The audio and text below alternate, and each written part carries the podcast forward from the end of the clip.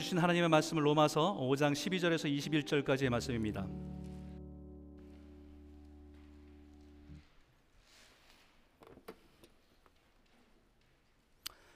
로마서 5장 12절에서 21절까지의 말씀.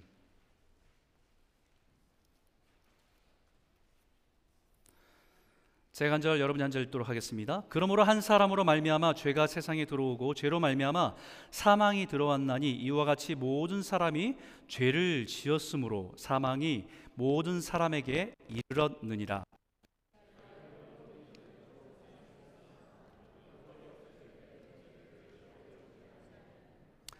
그러나 아담으로부터 모세까지 아담의 범죄와 같은 죄를 짓지 아니한 자들까지도 사망이 왕노릇하였나니 아담은 오실 자의 모형이라.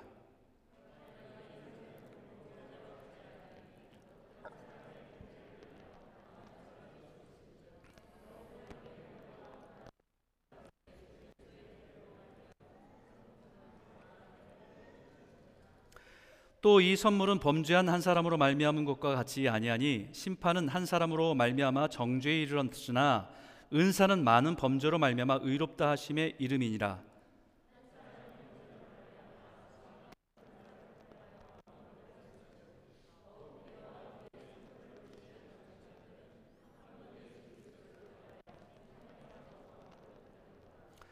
그런즉 한 범죄로 많은 사람이 정죄에 이른 것 같이 한 의로운 행위로 말미암아 많은 사람이 의롭다 하심을 받아 생명에 이르렀느니라.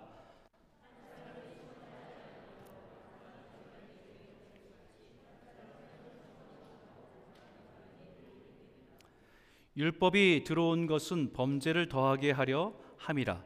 그러나 죄가 더한 곳에 은혜가 더욱 넘쳤나니 이는 죄가 사망 안에서 왕 노릇한 것 같이 은혜도 또한 의로 말미암아 왕 노릇하여 우리 주 예수 그리스도로 말미암아 영생에 이르게 하려 함이라. 아멘.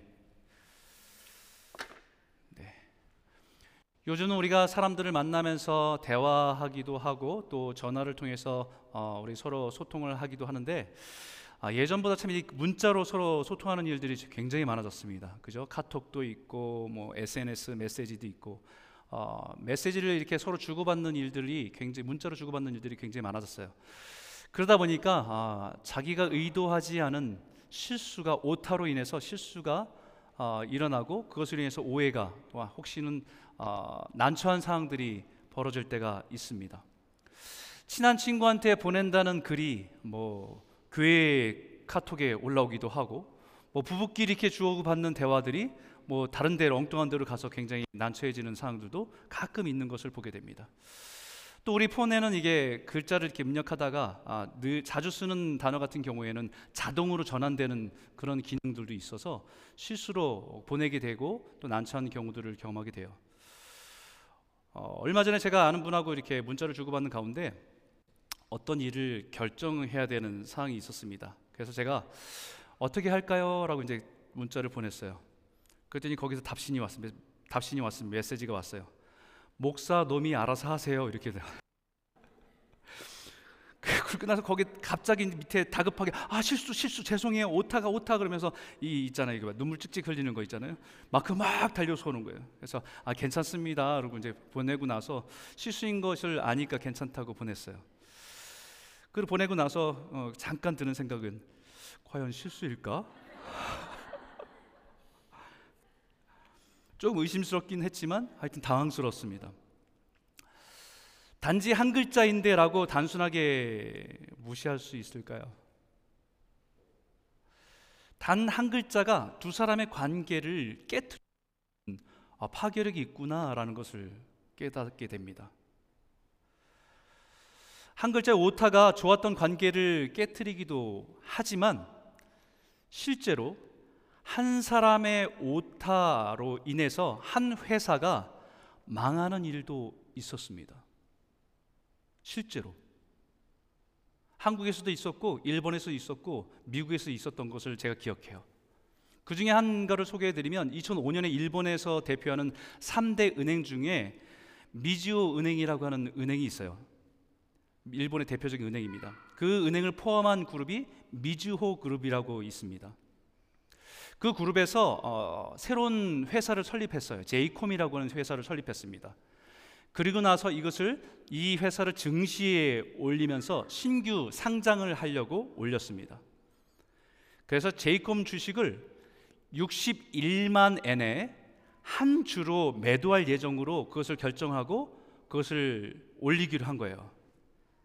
근데 이 증시의 발행을 담당한 미지오 증권의 한 직원이 실수로 61만 엔의 한 주를 매도라고 해야 되는데 1엔에 61만 주라고 해서 올렸습니다. 잘못 입력하는 바람에 오래 걸리지도 않았어요. 딱 2분. 너무 놀래서 갑자기 막 뭔가 이렇게 폭락하고 막 이런 걸 보니까 너무 놀래갖고 어떻게 당황할 당황스러워 어떻게 할지 몰라서 플러그까지 뽑았습니다. 그런데 늦었어요. 단 2분 만에 천억 엔이라고 하는 돈이 날아가 버렸어요. 천억 엔이면 어, 한국 돈으로는 1조입니다. 1조. 그 일로 결국은 미주오 증시는 파산하게 되는 엄청난 결과를 가져왔어요.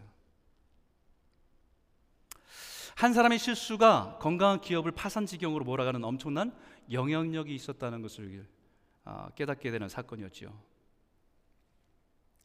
한 글자가 한 글자의 오타가 우리의 관계를 깨뜨리기도 하고 한 사람의 실수가 한 기업을 파산하게 만드는 엄청난 영향력을 갖고 있다는 것을 깨닫게 됩니다. 우리가 생각할 때는 한 사람의 한없이 작고 보잘것없이 보이긴 하지만 한 사람의 영향력이 엄청날 수도 있다는 것입니다. 그 중에 가장 치명적인 한 사람의 영향력을 오늘 본문에 소개합니다. 12절인데 우리 한번 12절 한번 같이 한번 말씀을 읽어 볼까요? 함께 읽겠습니다.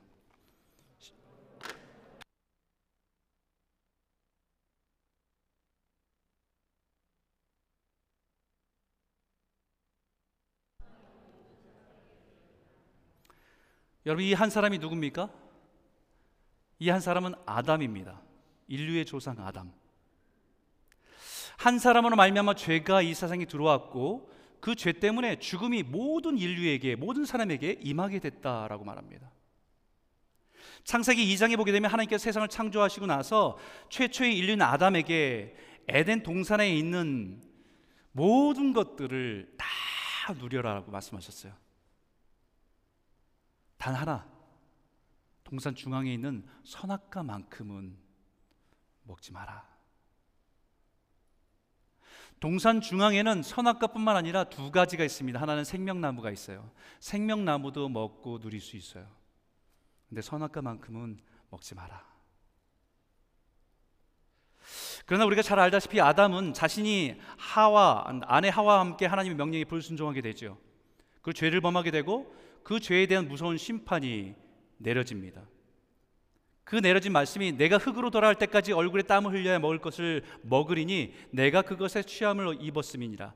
너는 흙이니 흙으로 돌아갈 것이니라. 죄를 지은 아담에게 사망 선고가 내려진 것입니다. 이제는 죄를 지은 그 아담이 영원한 생명을 누릴 수 없게 된 것입니다. 그런 사망 선고가 아담에게서만 끝난 것이 아니라 아담으로 시작한 모든 인류에게 모든 사람에게 동일하게 임했다는 것입니다. 이것은 우리의 생각으로는 잘 이해가 되지 않고 어쩌면 이게 받아들이기 참 어려운 것일 수 있습니다. 이와 같이 모든 사람이 죄를 지었으므로 사망이 모든 사람에게 이르느니라. 마치 거부할 수 없는 죽음이라고 하는 바이러스가 아담의 후손들에게 아담의 후손들에게 다 임하게 된 것입니다. 우리가 로마서 지난 말씀을 묵상해 보면서 로마서 1장서부터 3장 이르기까지 모든 인류를 하나님께서 진단하신 결과가 뭡니까? 모두가 죄인이라는 거예요. 사람이 무슨 죄를 지어서 죄인이 아니라 죄인으로 태어나서 죄를 짓는 존재가 되었다는 것입니다. 이것을 깨닫게 하신 것이 율법입니다. 율법이라는 영적인 거울을 통해서 스스로 자신의 영적인 실체를 깨닫게 해주신 것이 율법입니다. 그게 13절과 14절인데 죄가 율법이 있기 전에도 세상에 있었으나 율법이 때 죄를 죄로 여기지 아니하였느니라. 그러나 아담으로부터 모세까지 아담의 범죄와 같은 죄를 짓지 아니한 자들까지도 사망이 왕 노릇 하였나니 아담은 오실자의 모형이라. 하나님께서 율법을 모세를 통해서 주셔서 그 율법을 통해서 죄로 죄를 죄로 깨닫게 되었다는 것입니다. 자신의 죄에 대해서 이제는 심각함을 알게 된 거예요. 마치 환자가 병원에 와서 진단을 받기 전까지는 전혀 병에 대해서 생각하지 않습니다. 나와 상관이 없는 먼 누군가의 이야기라고 생각했다가 어느 날 병원에서 진단을 통해서 오래 전서부터 내 안에 병이 자라고 있다는 것을 깨닫게 되는 것과 마찬가지입니다. 로마서 7장 7절에 율법이 죄냐? 그럴 수 없느니라. 율법으로 말미암지 않고는 내가 죄를 알지 못하였으니 곧 율법이 탐내지 말라 하지 아니하였더라면 내가 탐심을 알지 못했으리라. 율법이 잘못이 아니라 율법이 있었기 때문에 내가 정말 소망 없는 죄의 결과 가운데 살아가고 있다는 것을 깨닫게 되고 불순종의 죄의 심각한 결과 속에서 우리의 그 영향력 속에 살아가고 있다는 것을 깨닫게 된다는 것입니다. 이 한 사람의 죄로 인류에게 죄로 인한 심판 가운데 있게 된 것입니다. 그러나 그 한 사람의 불순종으로 인한 죄의 심각한 상태에 있는 인류의 또 다른 한 사람의 순종으로 은혜 가운데 살아갈 수 있게 되었다는 것이 복음입니다. 그래서 오늘 본문에만 이 짧은 우리가 읽은 짧은 본문에만 한 사람이 열한 번 반복되고 있습니다. 그래서 오늘 본문을 통해서 우리가 나누고 싶은 것은 믿음으로 살아간다는 것이 무엇인가? 첫 번째 따라하겠습니다. 우리는 한 사람 아담 안에서 죽고 한 사람 그리스도 안에서 사는 것입니다. 우리 15절에 있는 말씀을 같이 한번 읽어 볼까요? 15절에 있는 말씀입니다. 읽겠습니다. 시작.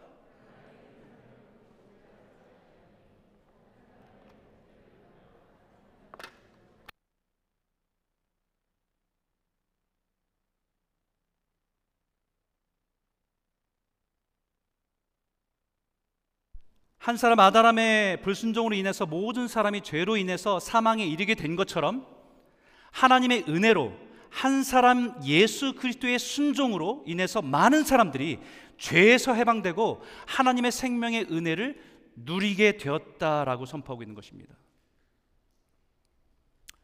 단순하게 얘기하면요. 아담 플러스 불순종은 인류의 죽음이 선포됐어요. 반대로 그리스도 플러스 순종은 인류의 생명이라고 생명이 누리게 되었다는 것을 선포하고 있는 것입니다. 죄와 죽음에 대해서는 한 사람의 범죄로 말미암아 많은 사람이 죽은 것처럼 많은 사람이 사망이 선고된 것처럼 하나님의 은혜에 대해서는 한 사람의 은혜로 말미암아 한 사람의 순종으로 말미암아 우리가 그 은혜를 누리고 생명을 누리게 되었다라고 말씀하고 있는 겁니다. 그런데 여기 이렇게 말합니다. 그러나 이 은사는 그 범죄와 같이 아니하니. 이 말이 무슨 뜻이냐면 아담의 불순종과 예수님의 순종을 같은 수준으로 생각하지 말라는 것입니다. 아담의 불순종으로 인한 죄, 죄가 임한 것을 수치로 표현한다고 한다면 쉽게 100이라고 하자. 그러면 예수 그리스도를 통해서 은혜가 부어진 것은 100이 아니라 100만이 넘는 엄청난 수라고 얘기하고 있는 거예요. 아담의 범죄로 심판의 죽음이 이 땅에 임한 것과 비교할 수 없는 엄청난 하나님의 은혜가 예수 그리스도를 통해서 우리에게 부은 바 되었다라고 선포하고 있는 것입니다. 더욱 넘치게 그 죄를 다 덮고도 남을 만큼 마치 우리가 아담의 후손으로 죄의 본성을 따라 더러운 것에 태어나서 더러운 것에 자라서 살아가던 사람에게 예수의 은혜는 그 사람이 한 번 깨끗하게 목욕할 수 있는 물을 제공한 정도가 아니라 매일매일 깨끗하게 쉴 수 있는 엄청난 호수와 같은 폭포수와 같은 은혜를 부어 주신 것이 예수님의 은혜다라는 말씀이에요.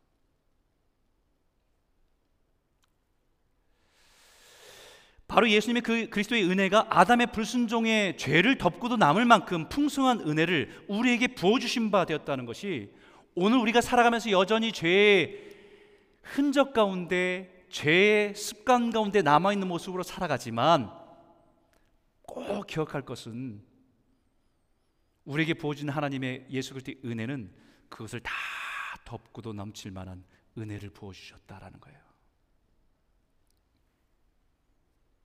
그래서 우리가 믿음으로 산다는 것은 우리의 부족함에도 불구하고 우리에게 부어 주신 그 풍성한 은혜를 기억하고 의지하며 살아가는 것입니다.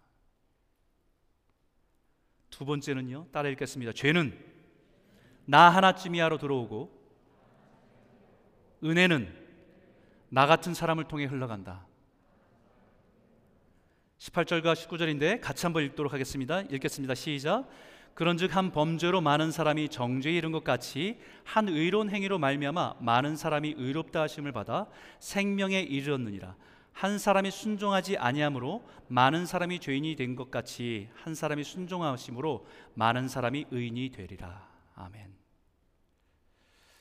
여러분 이 말씀이 단지 죄가 이 땅에 들어온 원리 그리고 은혜가 우리에게 부어 주신 영적인 원리를 설명하는 것입니다. 근데 거기에만 그치지 않고 우리의 신앙 생활에도 그대로 적용이 됩니다. 분명히 하나님께서는 한 사람을 굉장히 중요, 중요하게 보신다는 것을 우리는 성경을 통해서 깨닫게 됩니다. 한 사람의 범죄로 많은 사람들이 고통을 받기도 하고, 한 사람의 범죄로 공동체가 망하기도 하고, 한 사람의 순종과 믿음의 기도로 많은 사람이 자유를 얻기도 하고 나라와 민족이 살아나기도 하는 것을 우리는 봅니다. 여러분 이스라엘 여호수아를 통해서 가나안을 정복할 때 요단강을 가르게 하셨어요. 홍해를 가르듯이 그리고 정복하러 들어갑니다. 제일 견고한 여리고성을 제일 먼저 만나서 말씀으로 순종해서 매일 한 바퀴씩 돌고 7일째 되는 날은 일곱 바퀴 돌면서 함성을 지를 때 그 견고했던 여리고성이 다 무너져 버려요. 그 놀라운 기적을 경험한 이스라엘 백성들이 그 다음에 만나는 성이 아이성이었어요. 아이성은 여리고성에 비하면 너무 초라한 성이었고 그냥 몇 그냥 조금만 노력하면 얼마든지 정복할 수 있는 그런 작은 성이었습니다. 근데 그 성에서 이스라엘 백성들이 실패하죠. 패배합니다. 그 이유를 우린 성경에서 볼 때 뭐라고 말해요? 아간이라고 하는 한 사람의 범죄로 인해서 실패하였음을 말합니다. 사실은 여리고성을 정복할 때 아간만 전리품을 취한 것이 아니었어요. 분명히 여리고성을 정복할 때 하나님께서는 그 딱 그곳에 있는 어떤 것도 취하지 말라고 말했어요. 근데 수많은 사람들이 다 하나씩 하나씩 다 전리품 취한 겁니다. 그 이야기를 그 실패 원인을 여호수에게 말하고 백성들에게 선포했습니다. 오늘 내일 아침까지 그 전리품을 다 가져오지 않으면 하나님이 심판하실 것이라고 그 말에 모든 백성들이 두려워서 자기가 갖고 있는 걸 다 갖다 냈습니다. 그런데 아가는 끝까지 모를 거라고 생각했어요. 자기 텐트 밑에다 땅을 파서 거기다 그 전리품을 숨겨놨습니다. 아가는 끝까지 속일 수 있다고 생각한 거예요. 결국은 아가는 하나님의 무서운 심판을 받게 되죠. 아간이라 한 사람의 범죄가 나라 한 나라의 실패를 하게 할 만큼 그렇게 심각한 것인가라고 하는 질문을 하게 됩니다. 사실 아간이라고 한 사람의 범죄와 심판에 대한 것으로 보이지만 그 한 사람에 대한 심판으로 하는 것처럼 보이지만 이미 많은 사람들 안에 죄는 함께 자라고 있었다는 것을 말합니다. 그것이 뭡니까? 나 하나쯤이야 라는 거예요. 다른 사람들 다 하는데 나 하나쯤이야. 이번 한 번쯤이야. 세상 많은 사람들이 다 하는데 나 하나 더 한다고 무슨 문제가 있겠어? 바로 그 문을 통해서 죄는 공동체로 스며들어오는 겁니다. 그러나 반대로 한 사람의 순종으로 하나님의 역사를 바꾸기도 하세요. 우리가 이번 주에 묵상했던 말씀이 룻기잖아요. 룻기. 룻기는 이민자들에게 굉장히 이렇게 가슴에 와닿는 말씀이에요. 성경이죠. 왜냐하면 이민자로 살아가면서의 그 아픔과 고충이 그의 인생에 다 고스란히 다 담겨 있 기 때문입니다. 저도 한국에 있을 때는 이 룻기가 그렇게 가슴으로 다가오지 않았는데 이민 목회를 하면서 이 룻기의 인생의 이야기가 나오미의 인생의 이야기가 우리 가슴에 이렇게 스며드는 것을 경험하게 돼요. 이 모함 여인이었던 그 여인이 시어머니 나오미와 함께 이스라엘로 들어가서 그곳에서 보아스라고 하는 아주 멋진 남자와 믿음의 사람과 만나서 결혼하고 다윗의 할머니가 되었던 이야기잖아요. 어떻게 보면 love story예요. 굉장히 로맨틱합니다. 그런데 여러분 꼭 기억할 것이 하나 있어요. 놓치지 말아야 될 관점. 룻기는 한 사람의 인생의 아름다움을 보여주는 그런 love story가 아니라 역사서라는 거예요. 사사기, 룻기, 사무엘 상하. 이스라엘의 가장 영적인 시대가 사사기. 그 사사기 속에서 한 여인의 순종을 통해서 하나님의 왕국의 빛을 시작하는 하나님의 역사를 보여주는 것이 룻기, 룻기라는 것입니다. 사사기에서 아무도 하나님의 말씀에 순종하는 사람이 없이 살아가는 그 세상 속에서 하나님의 율법을 지키려고 살아갔던 보아스와 하나님의 말씀을 따라서 보리를 주스러 나아갔던 그 여인이 만나게 되는 사건을 말씀해 주는 것이 그 역사를 만나해 주는 것이 룻기입니다. 사사기의 모든 사람들이 자신의 욕심으로 더 많이 가지려고 더 많이 성공하려고 아무도 생각하지 않고 아무도 케어하지 않고 연약한 자를 돌보지 않는 세상 속에서 하나님의 말씀대로 다 거두지 않고 가난한 자들을 위해서 남겨놓은 보리 이방 여인이지만 당신의 말씀 가운데 그 말씀이 있다는 걸 알고 그 은혜를 누릴까 누군가 그것을 남겨놨을까 하는 은혜를 구하면서 나갔던 그 여인 그것이 그 두 사람이 만나서 하나님의 역사가 시작된다는 것을 말씀해 주고 있는 것이 룻기입니다.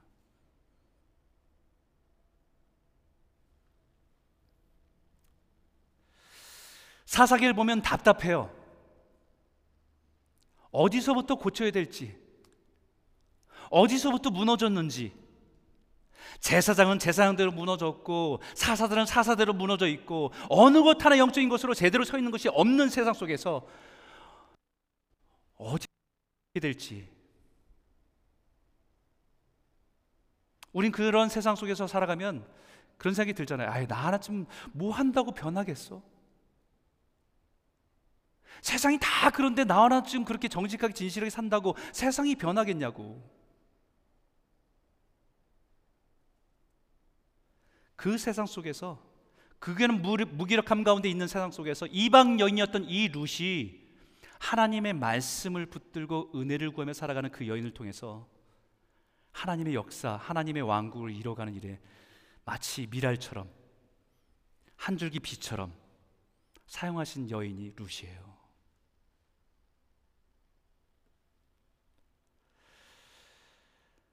하나님의 역사는 사람이 많아야 역사하는 역사가 아니었어요. 한 번도 그런 적이 없습니다. 한 사람이면 충분합니다. 하나님과 함께하는 한 사람이면 충분했습니다. 나 같은 사람이 뭘 할 수 있나? 나는 하나님 없이는 아무것도 할 수 없음을 인정한 그 한 사람을 통해서 하나님은 늘 역사했습니다.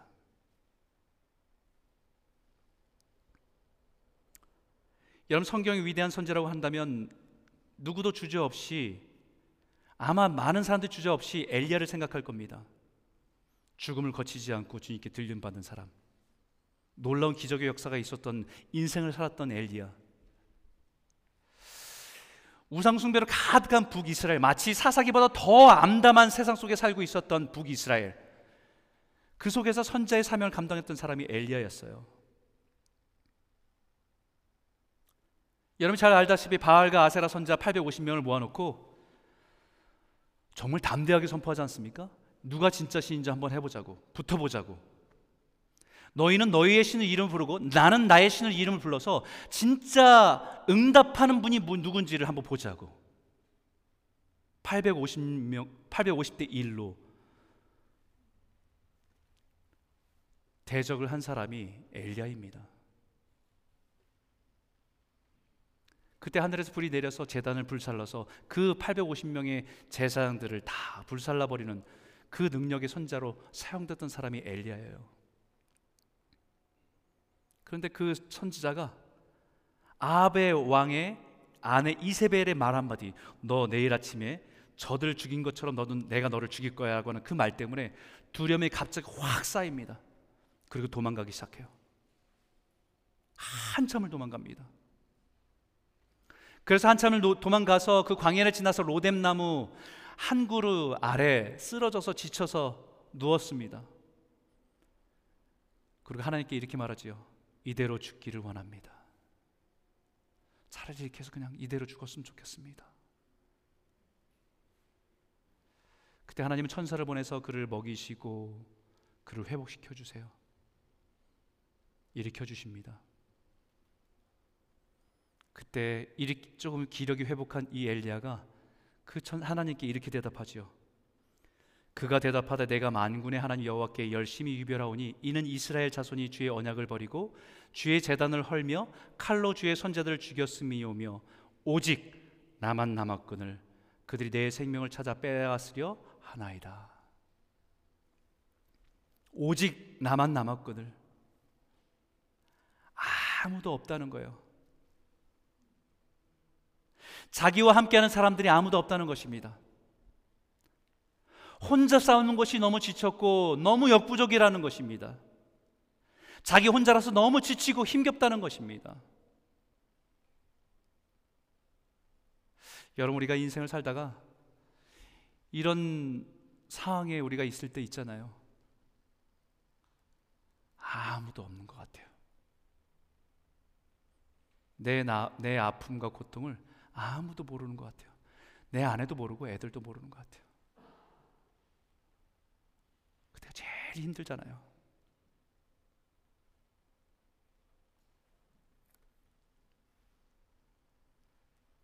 근데 가만히 생각해 보세요. 그리고 성경을 자세히 한번 살펴보세요. 엘리야가 언제는 혼자가 아니었습니까? 엘리야는 늘 혼자였어요. 비가 오지 않는 3년 6개월 동안에 그리시네가에 있을 때도 혼자였어요. 사르밧 과부의 집에 갈 때도 혼자였어요. 850명의 그 선지자들 앞에서 담대하게 싸울 때도 백성들은 다 구경하고 있었습니다. 그 백성들을 향해서 너희들이 언제까지 여호와와 바알 사이에서 우물쭈하겠냐고 선포하면서 아무도 없었습니다. 늘 혼자였어요. 북이스라엘 절대 권력자인 아합 왕에서도 기죽지 않고 당당할 때 누군가 있어서가 아니라 혼자였습니다. 근데 그때는 그렇게 용감했는데 지금은 달라진 건 뭐예요? 함께 하는 사람들이 없어서입니까? 아니면 함께 하신 하나님을 잊어버려서입니까?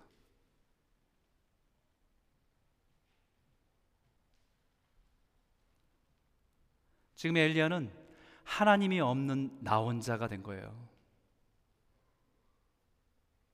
하나님을 의식하지 않는 나 혼자가 된 겁니다. 하나님과 함께 했던 것을 잊어버린 것입니다. 나 같은 연약한 사람을 선자로 사용하시는 그 하나님을 의식할 때는 강했습니다. 그러나 하나님을 잃어버린 나 혼자는 한없이 무기력하고 나약한 존재가 되어버렸어요.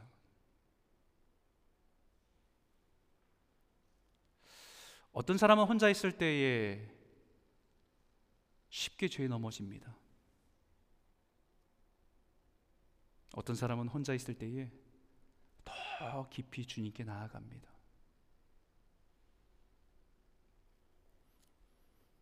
나 혼자는 무기, 죄에 대한 무기력한 존재이기도 하지만 나 혼자는 하나님의 은혜를 능력을 담는 귀한 존재이기도 합니다. 여러분 스코틀랜드의 종교 개혁자 우리가 이 학교의 이름이 존 낙스잖아요.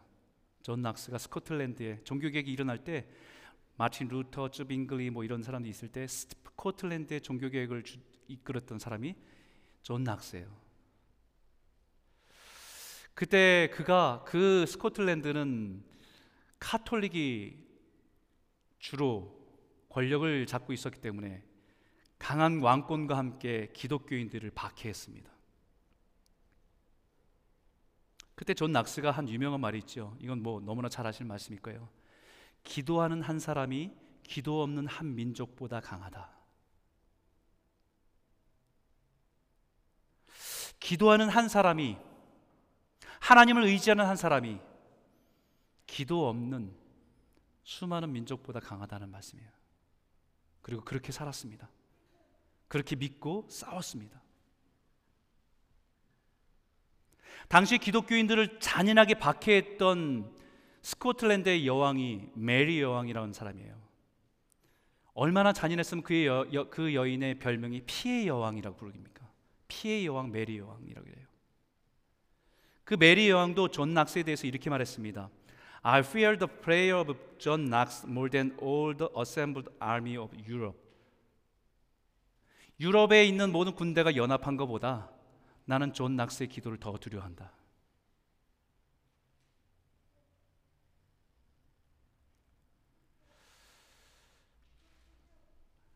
여러분 한 사람이 아무것도 못하는 존재일까요? 아무것도 변화시킬 수 없는 존재가 무기력한 존재가 한 사람입니까?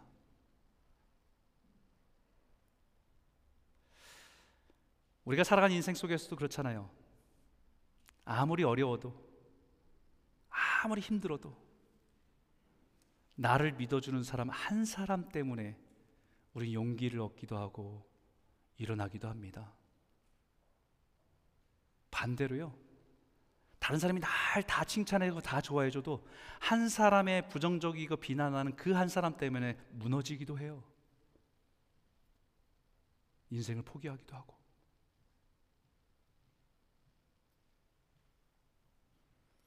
한 사람이 결코 작지 않습니다. 나 한 사람이 나약하지만은 않습니다. 하나님과 함께하는 그 사람은 강합니다. 저와 여러분이 믿음으로 그 강한 그 한 사람이 되기를 소원합니다. 나의 연약함을 알고 내 부족함을 알아 하나님을 의지하고 하나님과 함께하는 믿음으로 살아가는 그 한 사람, 그 한 사람으로 하나님의 역사를 이루어 가시는 저와 여러분 모두가 되시길 주의 이름으로 축원합니다. 세 번째는요. 따라 읽겠습니다. 하나님은 그 한 사람을 찾으십니다.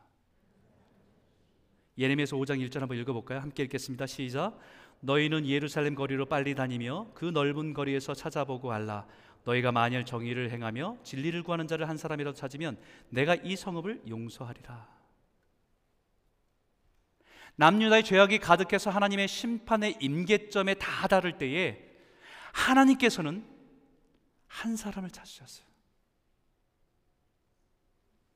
예레미야 선자에게 예루살렘 거리를 나가서 이 한 사람을 좀 찾아보라고 정의를 행하고 진리를 구하는 한 사람이라도 있으면 내가 이 성을 용서하겠다라고 하는 하나님의 답답한 마음을 예레미야 선지에게 표현했습니다.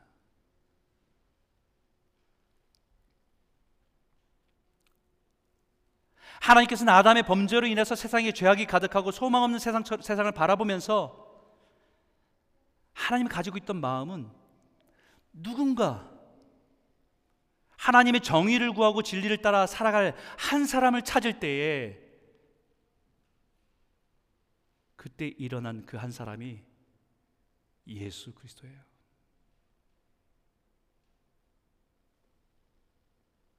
그 한 사람 한 하나님이신 예수 그리스도가 그 한 사람이 되기 위해서 이 땅에 오신 겁니다.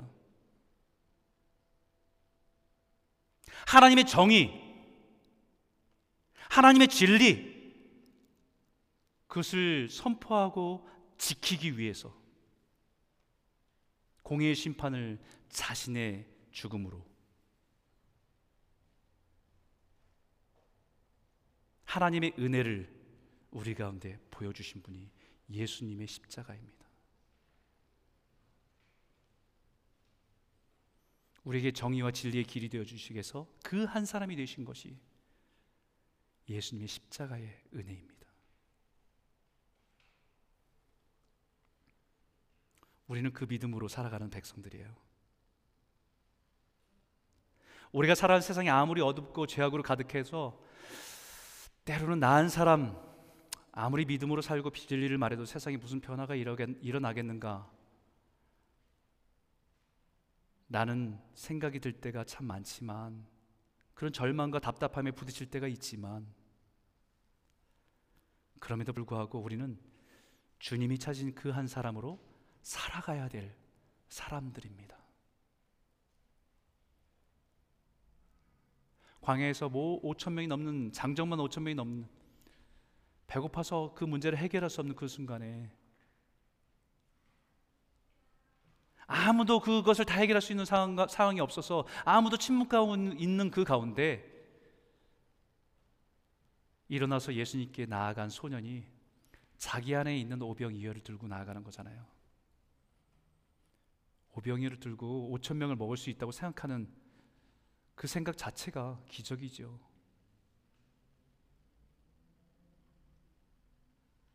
이거 누구 코에 붙이겠나 생각하면 못 나가죠.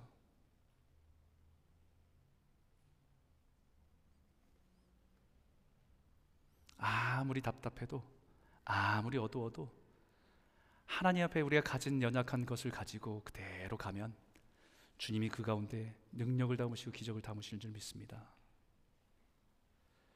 그리고 그 한 사람을 통해서 하나님 때로는 부흥을 그 한 사람을 통해서 때로는 회복을 그 한 사람을 통해서 때로는 승리를 그 한 사람을 통해서 때로는 기적을 행하실 줄 믿습니다. 사랑 성도 여러분 이번 한 주간 우리가 살아간 세상에서 정의를 행하고 진리를 따라 살아가는 주님이 그 찾으시는 그 한 사람의 자리에 저와 여러분이 서서 주님의 은혜의 통로가 되는 귀한 한 주간 되시기를 주 이름으로 축복합니다. 기도하겠습니다. 이 시간 우리 같이 한번 기도하기 원합니다. 하나님, 죄 아래 있던 우리를 예수 그리스도 안에서 은혜 안에 거하게 하심을 감사드립니다. 거친 세상에서 나 혼자 믿음으로 살아가는 무기력함과 나약함에서 일어나게 하여 주시옵소서. 그리고 주님과 함께하는 담대한 성도로 세상을 이기며 살아갈 수 있도록 우리를 인도해 주시기 원합니다. 주님이 찾으시는 그 한 사람, 그 한 사람으로 작지만 보잘것없지만 무기력하지만 주님의 은혜를 구하며 설 수 있는 그 한 사람으로 설 수 있도록 우리에게 용기와 은혜를 허락하여 주시옵소서. 내가 하나님의 은혜의 강물 되기 원합니다. 하나님 세상의 진리 길을 또 정의를 드러낼 수 있는 자리에 설 수 있도록 나를 상하여 주실 줄 믿습니다. 우리 한번 같이 한번 기도하겠습니다. 함께 기도하겠습니다.